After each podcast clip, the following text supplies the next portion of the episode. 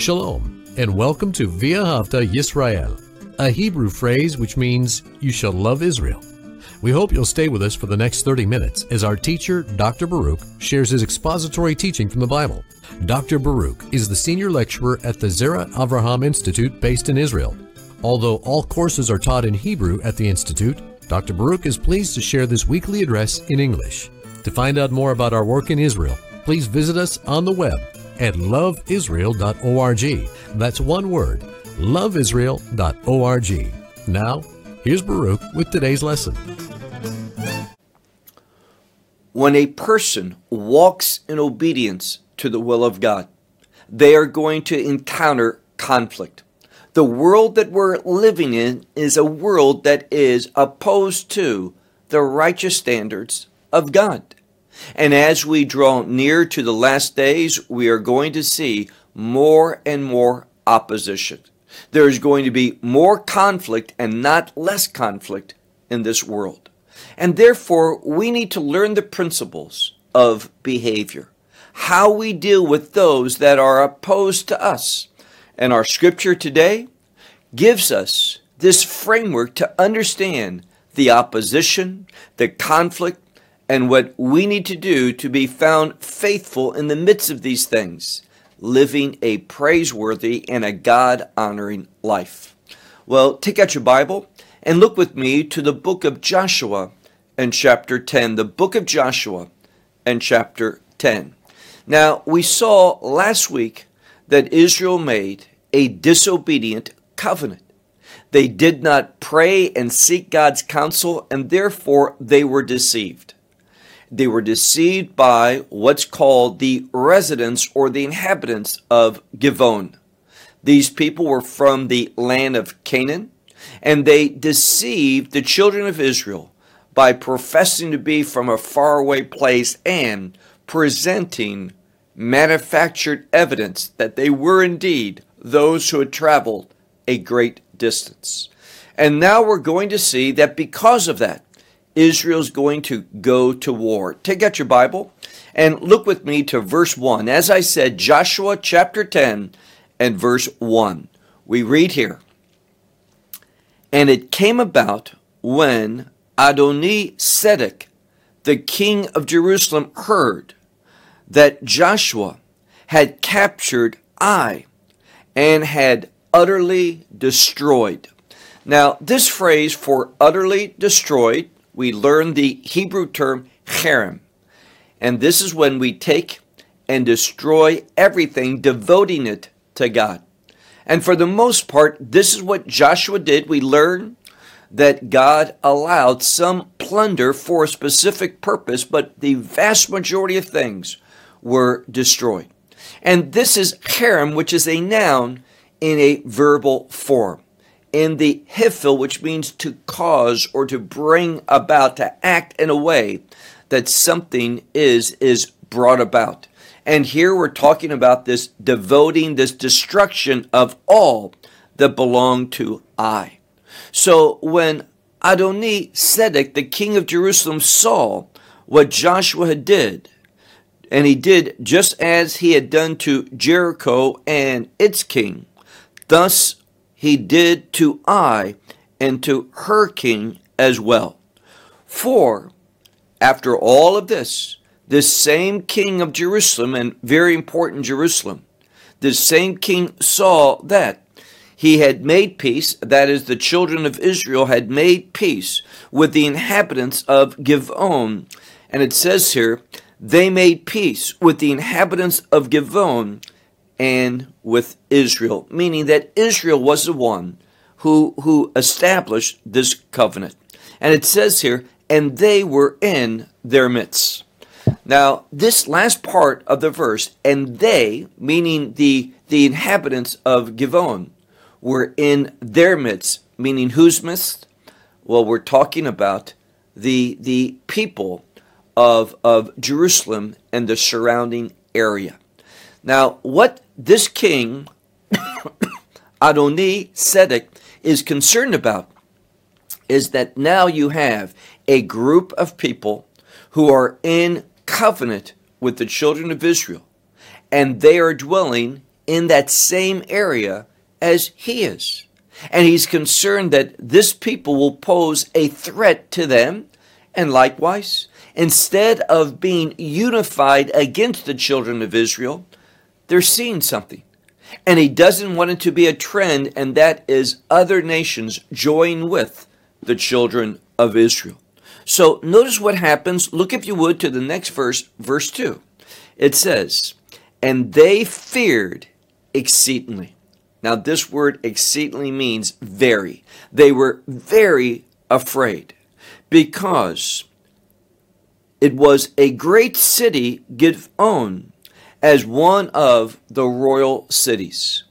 And this means that there had great assets and resources, these people of Givon, as one that resembled a royal city.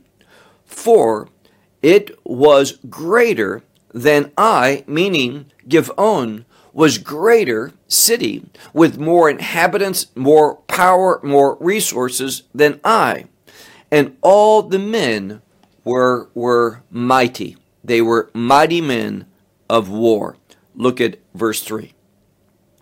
So Adoni Sedek, the king of Jerusalem, he sent to Hoham, the king of Hebron, and to Piram, the king of Yarmut, and to Yaphia, the king of Lachish, and to Devir, the king of Eglon, saying, Now, what he's doing is forming his own coalition about those who are in his area in order to do something, to join with him for the purpose, and we'll come to this in a moment, for the purpose of destroying Givon. Why?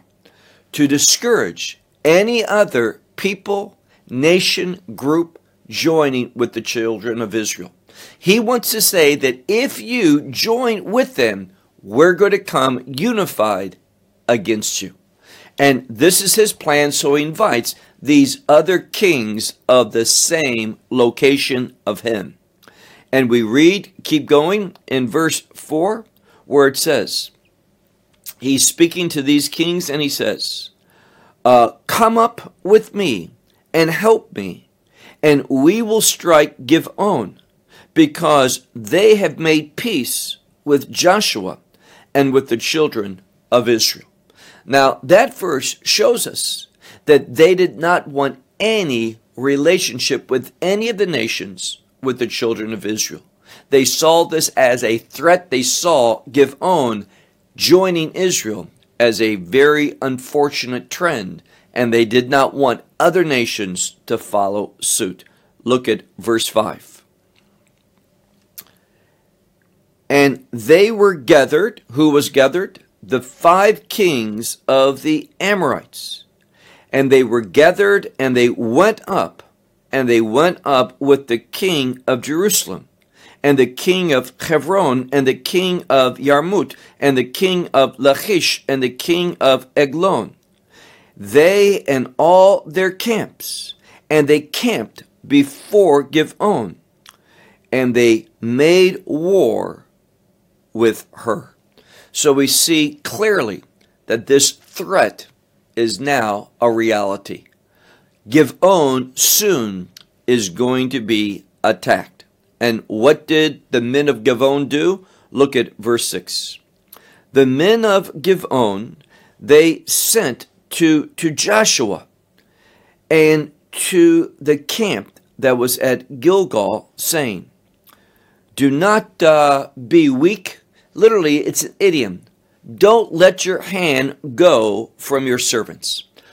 In other words, we have made a covenant with you. We have promised to be your faithful servants. And therefore, because we have this agreement, you need to come to our assistance. You need to deliver us from this coalition of these five nations that are coming against us. So they ask for help and they say, Do not let your hand be weak from your servants. Come up unto us quickly and save us and help us. For they have gathered unto us all the kings of the Amorites, the ones who dwell in the mountain. Verse 7. Now, because of this, we're going to see that Joshua and the children of Israel, because of this agreement, they are obligated to defend the residents of Givon. And Yeshua, Joshua, he knows this, and notice his response. Look with me to, to verse 7. And Joshua went up from Gilgal, him and all the people of war with him, and all the mighty men of valor. There's going to be a response. Now, what we see is that the children of Israel are agreeing to do this, not just because of this covenantal obligation, but God's going to use it for their good. Because they are going to fight, and we know something. They have to take possession of the land. And they're going to have one conflict after another, and therefore they might as well keep their word and their covenantal obligations, and at the same time, in being faithful to one's word, honoring the vow that one makes, they can also see their enemy being defeated and find the power from God to do what He has instructed them to do, and that is to take possession of the land of Canaan. Look now to verse 8. And the Lord said to Joshua, Do not fear from them.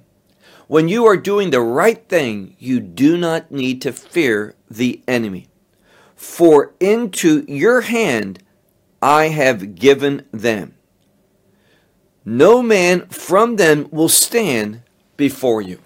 Now, what God is doing, and we've seen this in Jericho, and that is He's causing the fear of the Lord to fall upon these individuals. And realize the principle. Once someone is, is in opposition to the will of God, they are not going to have peace. They are going to have a spiritual paranoia. They are going to be afraid. Now, when I say the fear of the Lord, we're not talking about that in the positive sense, which is the beginning of wisdom. The fear of the Lord is the beginning of wisdom. But we're talking once again, as we did with Jericho, that the fear of the Lord, when they heard what God had done with the children of Israel in destroying two kings of the Amorites that were on the eastern side of the Jordan, we've talked about how there was a shift. Those Amorites, they came into the promised land in order to, to disconnect from the children of Israel, to flee in fear. And now the children of Israel are once again in their area, and there's going to have to be conflict. Look now to verse verse 8 where it says, And the Lord said to Joshua, Do not fear from them, because into your hand I have given them, and no man from them will stand before you. Verse 9. And Joshua came unto them, and notice that he came suddenly. Pitom is the Hebrew word. Now, what this is referring to is that the, the men of Givon, they called for help, and they said, Come hurriedly. But notice, Joshua, he did something. He came so suddenly, and he traveled, and they weren't expecting this, that he traveled throughout all the night and went up from Gilgal. Now, this is a great example of when you have something to do in regard to God's will, do not delay. Do not postpone, but immediately respond. When you have an opportunity to serve God, you need to respond with urgency and with quickness as a way of testifying. God, I want to do your will. And any unwarranted delay is going to give the enemy an advantage, an opportunity for the enemy to do something in order that you, in the end, will not carry out the will of God. So we need to be passionate. We need to be committed to respond in urgency to the things of God. Now, verse 10. Now, when we are serving God, yes, there'll be conflict. But what we need to realize is God as it is in work. God is at work in the midst of this. We need to affirm that, meaning this. When you find yourself in God's will, serving Him, and opposition comes, you can say, God, I praise you and thank you that you are in this situation. When we are serving God, God is going to be with us. And God will move mightily. He is going to cause a, a spiritual paranoia to fall upon these people. They're not going to have peace. They're not going to have assurance. They're not going to have the confidence that we have, knowing that God is, is working for that same objective because we have submitted to Him. Now, look at verse 10, what it says. It's the Hebrew word vayhumem. Now, this is a word for disturbance. God is bringing about a disturbance. Now, with this word disturbance can be a sound, a loud noise that is, is very unsettling and brings about, and hear this, bring about confusion. When someone is opposing God, God is going to strike them with, with confusion. They're not going to see things correctly. So look at verse 10. And it says, And the Lord, he moved and he brought about confusion in regard to the children of Israel, meaning that this enemy were going to be confused before the children of Israel. And because they were in that situation, confused, uh, uh, not of sound mind, that they were, were, were sidetracked, you might say, what happens? And he struck them with a mighty strike at Givon. And they pursued them on the way to the, the, the increase to the house of Haron. Now, this is an an aliyah, an increase, an uh, road that leads up to what says here, the house of Haron, Haron, the Bet Haron. And he struck them unto Azekah, unto Makkedah. Now, what we see here, and where I live in Israel, Azekah is not terribly far from me. And we're seeing here that the children of Israel, they were pursuing, they went a great distance in order to make sure that the enemy was, was put to death, that the enemy was destroyed. Look now to, to the next verse, verse 11, where it says, And it came about when they fled before Israel that, that they were going down. Now there was this up and now there's going down this descent from the house of Haron, Bet Haron. And notice what the Lord did. We saw something. God brings about a fear upon the enemy. Then he brings them into a confusion that they are distracted, they don't see things properly, therefore they can't make the decisions that are proper. And then notice that God's going to act and fight in our behalf. Notice what he says. And it's very significant when it says that as they were fleeing from before Israel, and they were on the descent of Bet Horon, that the Lord cast upon them, and notice this, great stones from the heavens unto Azekah, and they were put to death and we'll talk more about them being put to death in a moment. But notice these great stones. Now, most of the commentators, because we're talking about boulders from heaven, most see this as hail coming forth. And these hailstorms, these large pieces of hail, size of a boulder, you can imagine how destructive they are. And they brought about much death to the extent Look again at our verse, verse uh, uh, 11, where it says, And they died, and then it says, More which were put to death by these stones of, and now we have the word barad, hailstones, then the children of Israel killed with a sword. So they put some to death, but the greatest amount of destruction and death of the enemy came from God Himself. Meaning this God will fight our battles.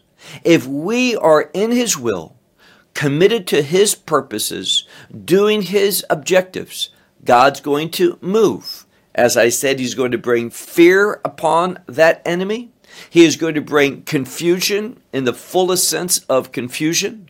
They are going to be distracted. They are going to not know an inner peace. They are going to be easily deceived.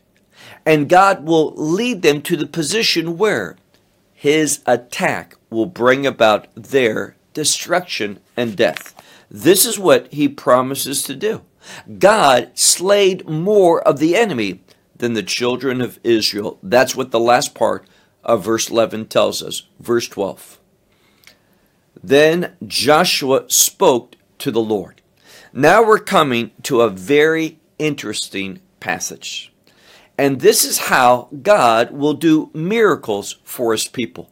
So notice the, pro- the progression. We see fear, confusion, God strikes them, and then God does the supernatural in order that the enemy is totally defeated. God's going to give an absolute victory to his people. And we need to remember that when we find ourselves in some type of conflict, battle, dealing with the opponent and the enemy. God is going to move in our behalf because we are in His will and we are committed to His purposes. It says, once more, verse 12. Then Joshua spoke to the Lord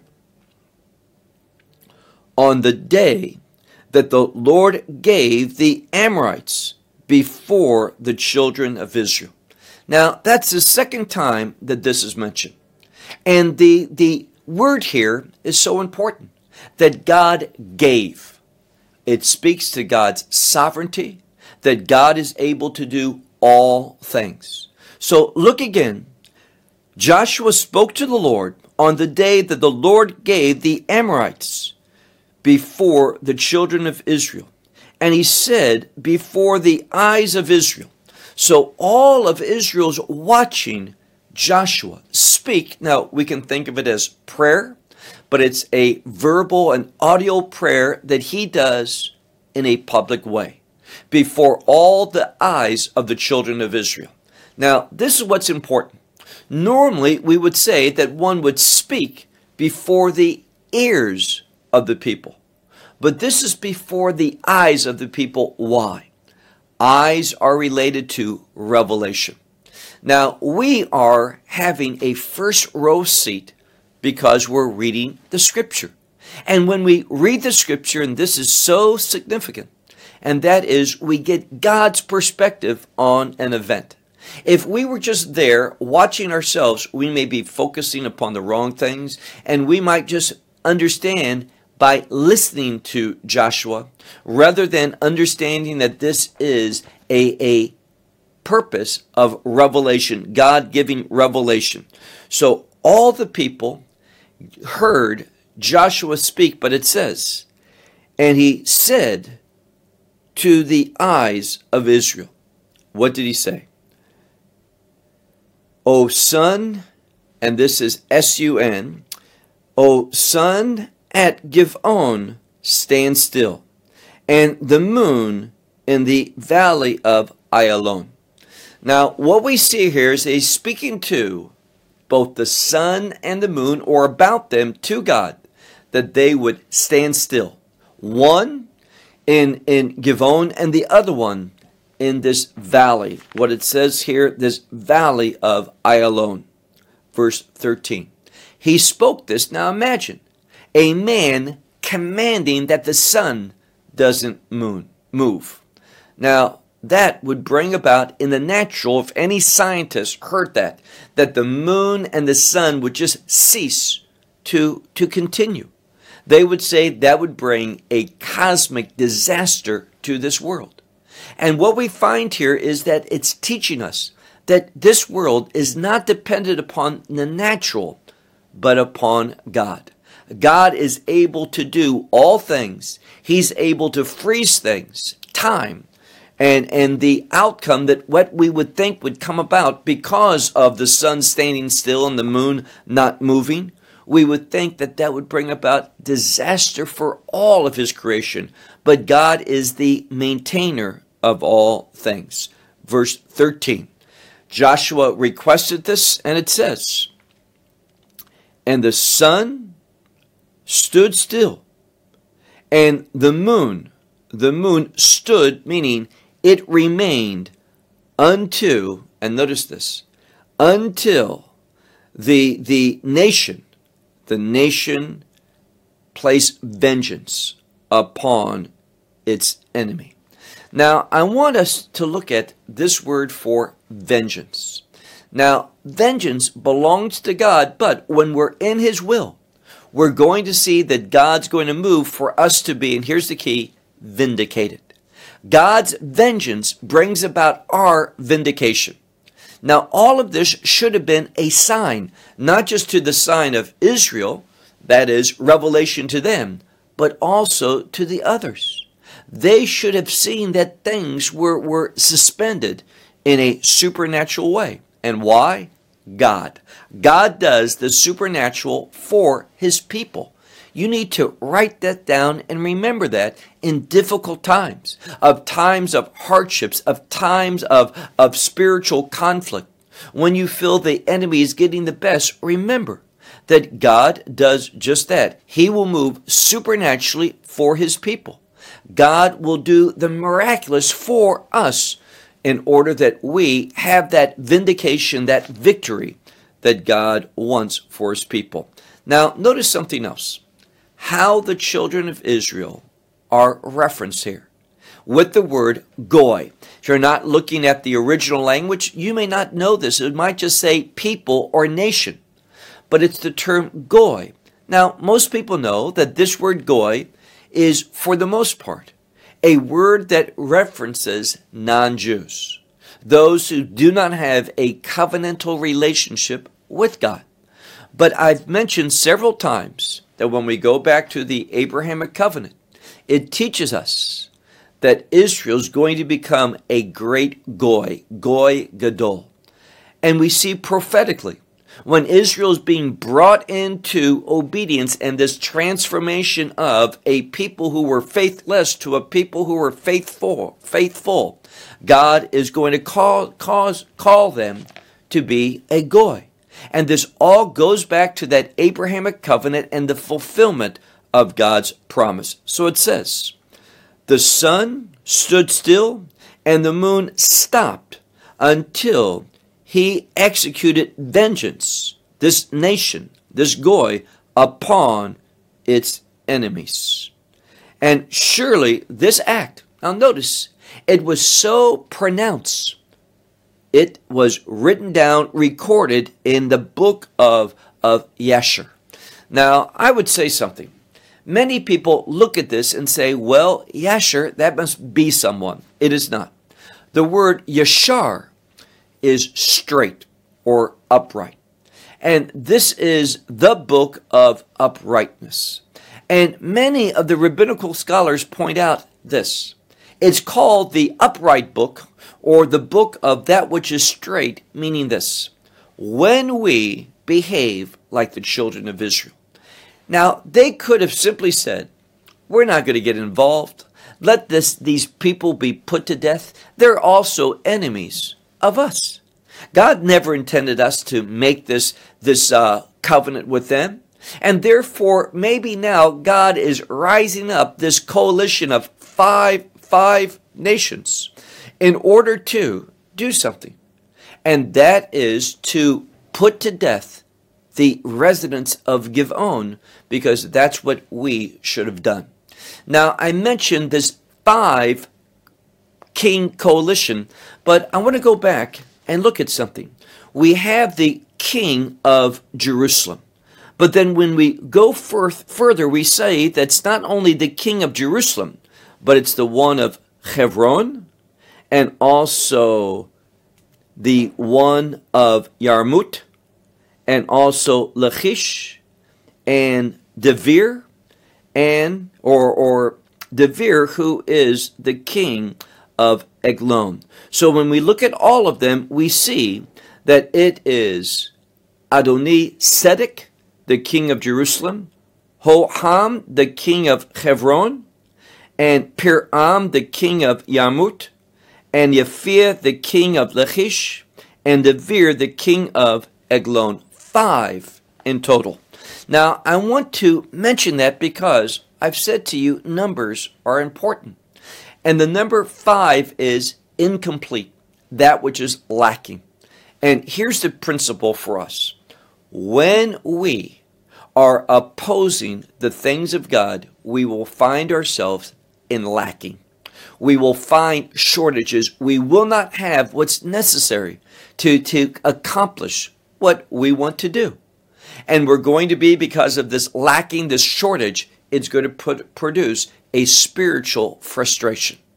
So when we are opposing the will of God, we can expect to be frustrated, to have no peace. We're going to have fear. There's going to be that spiritual conclu- uh, confusion. And then we're going to see that we're battling, first and foremost, God. And God is going to do the supernatural in order to be faithful to his covenant people and to, to exert vengeance upon those who are in opposition. Now, this is a major message of this, this passage. Look again at the second half of verse 13.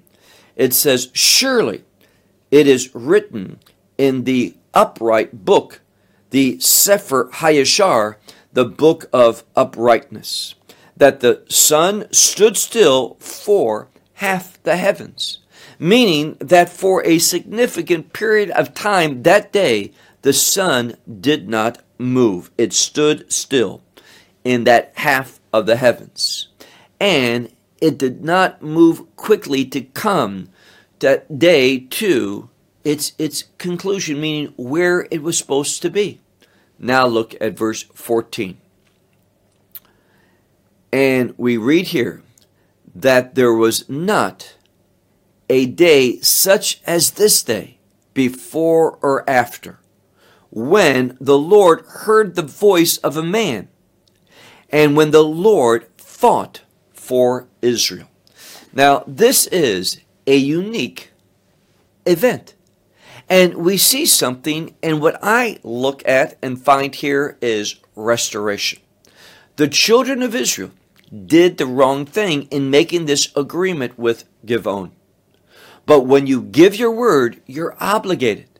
And Joshua's, under his leadership, the people stayed true to this covenantal obligation.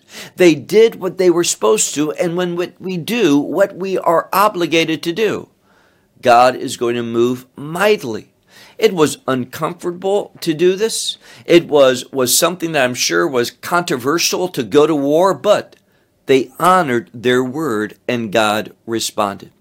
It says, He fought for the children of Israel. Look at our last verse, verse 15. And Joshua returned, and all of Israel with him, to the camp that was at Gilgal, the Gilgal camp. Now, what we see here is that Gilgal is uniquely tied to something. And that is, Gilgal is a, a heap where the children of Israel found their reproach being rolled away. Gilgal from the word rolling. And it speaks about this heap as well of foreskins that were placed there. And the message is this when we are obedient, and that's an important word, when we are obedient, we are walking in redemption. Redemption. Remember Gilgal, they celebrated Passover, Passover, the festival of redemption. When we are walking in redemption, it is going to produce obedience. And obedience brings about because there's a reference to Gilgal where they were circumcised. Circumcision is the death of the flesh, rendering it powerless. And what the Bible is teaching here is this when we are faithful to God, that faithfulness is going to weaken and bring about a destruction of our flesh in order that we are alive and functioning in the Spirit. And that's good news because Paul tells us in Romans 8, verse 4 when we walk not in the flesh, but in the Spirit, we fulfill the righteousness of the law. And this is what the children of Israel were doing. They were executing righteousness. They were doing God's will, and in the midst of this, they were in the process of receiving the inheritance of the land. And this is my final point, and that's this. When we are obedient, when we are committed to the objectives, the purposes of God, we are going to find ourselves being made to inherit, to receive the promises of God. So all of this is a process. We remain faithful and God goes to work. What does he do? One last time. God brings a supernatural paranoia upon the enemy that they are fearful. And God strikes that enemy with confusion, that they won't make good decisions. And God is going to, remember that descent, God is going to bring them down. And in that bringing them down, God is going to put forth upon them his punishment, his judgment. Remember those stones, uh, hailstones that fell upon them. And God is going to do the miraculous for that enemy to be no more. He'll do the supernatural, the miraculous, in order that in the end there is an absolute victory, a total triumph. And in the end, we are going to be recipients. We're going to receive that promise that God gave to us. We're going to be heirs of the good things of God. This is what we see in this first half of Joshua chapter 10. Well, I'll close with that until next week, and we press on in this chapter. Until then, may God bless you. Shalom from Israel. Well, we hope you will benefit from today's message and share it with others. Please plan to join us each week at this time and on this channel for our broadcast of loveisrael.org. Again, to find out more about us, please visit our website, loveisrael.org. There you will find articles and numerous other lectures by Baruch. These teachings are in video form. You may download them or watch them in streaming video. Until next week, may the Lord bless you in our Messiah Yeshua, that is, Jesus, as you walk with Him. Shalom from Israel.